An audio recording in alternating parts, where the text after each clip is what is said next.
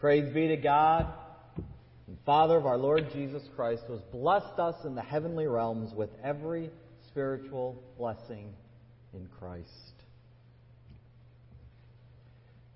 Christ is risen. He is risen indeed. Hallelujah. Hallelujah. Like a victory cry for the church, this exclamation rings out every Easter across the United States and across the world. The lights shine bright, the music shines brighter. It's quite a stark contrast to the weeks that lead up to this celebration of Christ's resurrection. Now, you might ask why I bring this up. Yes, I do know it's Christmas. You might wonder why then? Isn't today a day of celebration? Can't today stand on its own? Why then am I trying to lump Easter in with Christmas? Well, the answer is really simple. To fully understand Christmas, you have to understand Easter. You have to understand Christmas within the context of Easter. And in order to understand Easter, you have to understand Jesus. But to understand Jesus, you have to know God's story. So, what is God's story? What is that master narrative that pulls all of this together? You see, it starts in a garden, a garden that God created. And after creation, he said it was very good. And Adam and Eve, they were very good. But then they sinned. They no longer placed their trust in God, they placed their trust in themselves. And this act of disobedience initiated a chain reaction that reverberates even today. But that day in that garden, God promised a restoration. He promised a Savior. And on that first Christmas morning, that is exactly what He. John writes, In the beginning was the Word, and the Word was with God, and the Word was God. He was in the beginning with God. And the Word became flesh and dwelt among us, and we have seen His glory, glory as of the only Son from the Father, full of grace and truth. The only man had the ability to sever a relationship with God, but only God had the ability to restore it. And although we didn't deserve His mercy, He extended it to us anyway. He sent us His one and only Son into His creation. This lowly child born of a virgin. This child would grow into a man, fully man, but also fully God. Not once did Jesus give up his divinity. He couldn't if he was to save us. See, he had to remain fully God, but he also had to remain fully man so that he could share with us his victory. The Word was God, and the Word became flesh and dwelt among us. And in perfect obedience and in complete willingness, Jesus traveled to the cross where he became sin, our sin. And he suffered God's judgment in our place.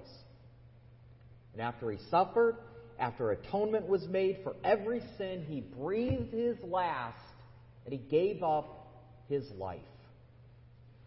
But this doesn't end God's story. For three days later, he was raised from the dead as a sign of victory. Victory over sin, victory over death. But even that doesn't conclude the story. We read from Paul's letter in Hebrews this morning that long ago, many times, and in many ways, God spoke to our fathers by the prophets. But in these last days, he has spoken to us by his Son, whom he appointed the heir of all things, through whom he also he created the world. He is the radiance of the glory of God and the exact imprint of his nature. And he upholds the universe by the word of his power. After making purification for sins, he sat down at the right hand of the majesty on high, having become as much superior to angels as the name he has inherited is more excellent than theirs. See, Jesus conqueror of death, victor over sin, resurrected in body, now reigns at the right hand of God. He is risen. He is risen indeed. Hallelujah. And so, this is one reason why we celebrate Christmas. Because God's mercy has manifest itself in the form of a baby. And this baby was born to deliver us from eternal destruction. Jesus is born. He is born indeed. Hallelujah. But is that it? Is that the complete narrative? What about us? What's our part in all of this? Where do we fit into this story?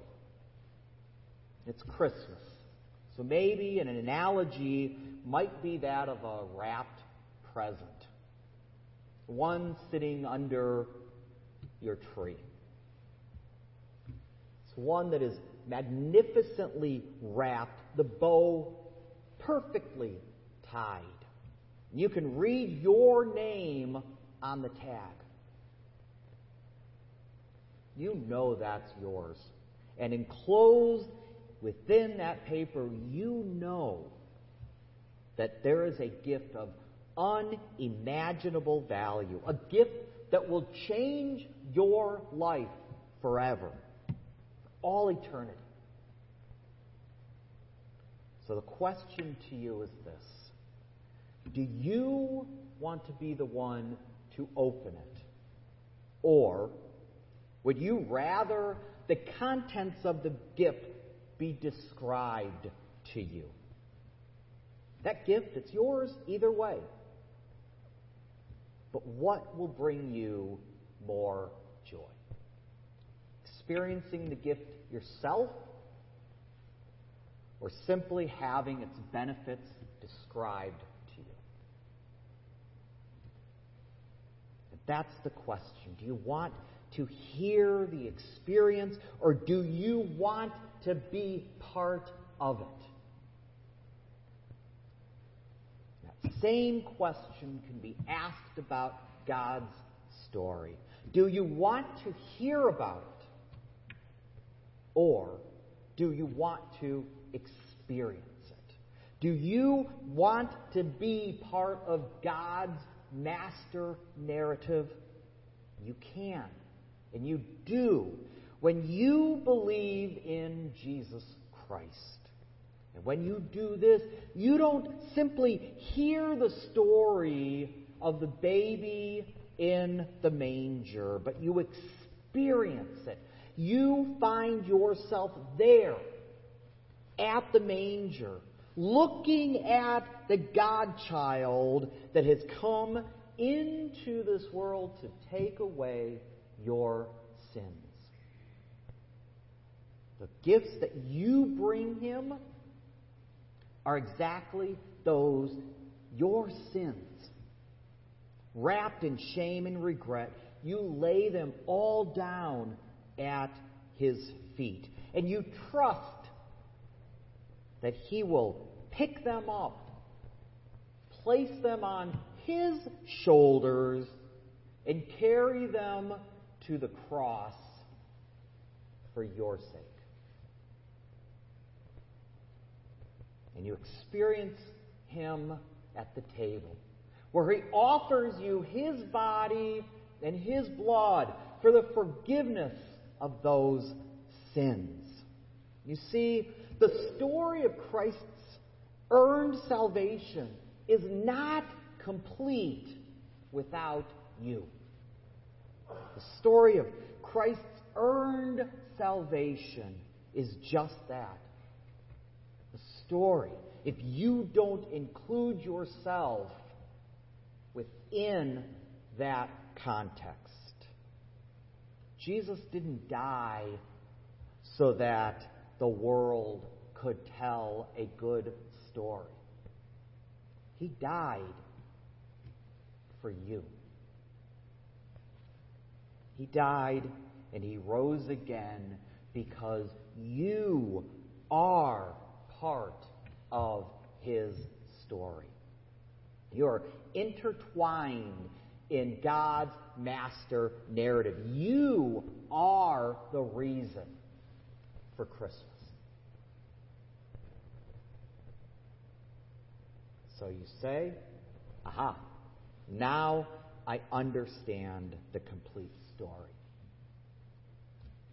But there's more.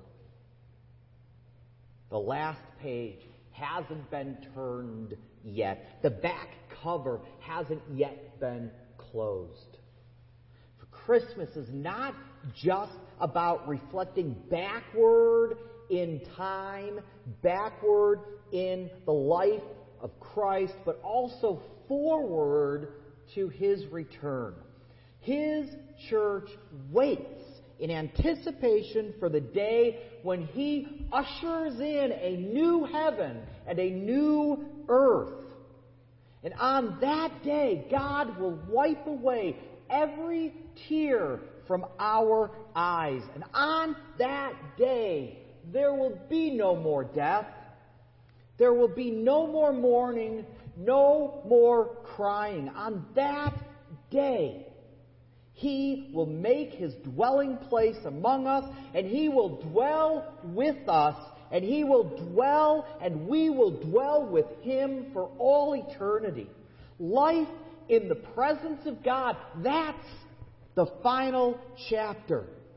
But it's a chapter that will never, ever end. And that, that is the complete story. It's a story about God's love for His creation, mankind's fall into sin, God's plan for redemption. It's all about His Son entering into His creation, assuming our sin, accepting our punishment, and rising from the dead.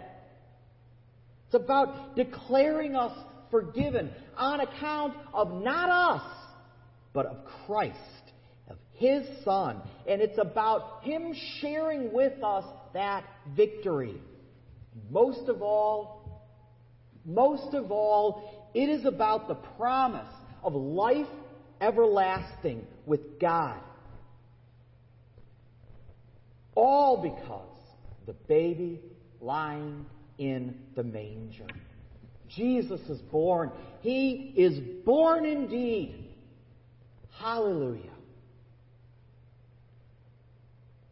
Please pray with me. O sing of Christ, whose birth made known the kindness of the Lord, eternal word made flesh and bone, so we could be restored. Upon our frail humanity, God's finger chose to trace the fullness of his deity, the icon of his grace. He came to that which was his own, but he was not received, yet still through him God's glory shone, and some his name believed. To these he gave the right to be the heirs of heaven above, born not of human ancestry, but born of God in love. Lord Jesus Christ, you deign to dwell among us here on earth as God with us, Emmanuel, to bring his holy birth. O rich, you willingly became one with our poverty, that we might share your wealth and name for all eternity. Amen.